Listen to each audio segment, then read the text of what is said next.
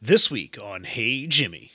Well, it's hot, hot water. It's you know, no matter what the drink is, it's hot, hot water. Because even when I've gotten hot chocolate, I'm like, can you put some some milk in there so I don't scald my face off? And they look at me like I've got three heads. So Dunkin' Donuts is just hot, hot water, no matter what you get.